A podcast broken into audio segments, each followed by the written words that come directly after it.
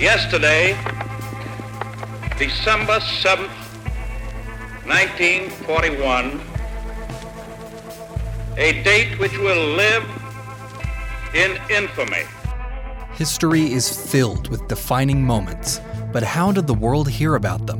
Good day from ABC Space Headquarters in New York. It is July 20th, 1969, and man is about to land on the moon.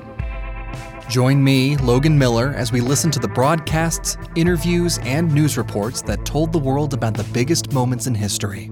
I talk with professionals about the history of World War II, Vietnam, Apollo 11, and more. We discuss the news that defined each event and how journalists shaped our perception of the world around us. So there was a Wunderkind. His name is Orson Welles, but he'd grown up in Wisconsin.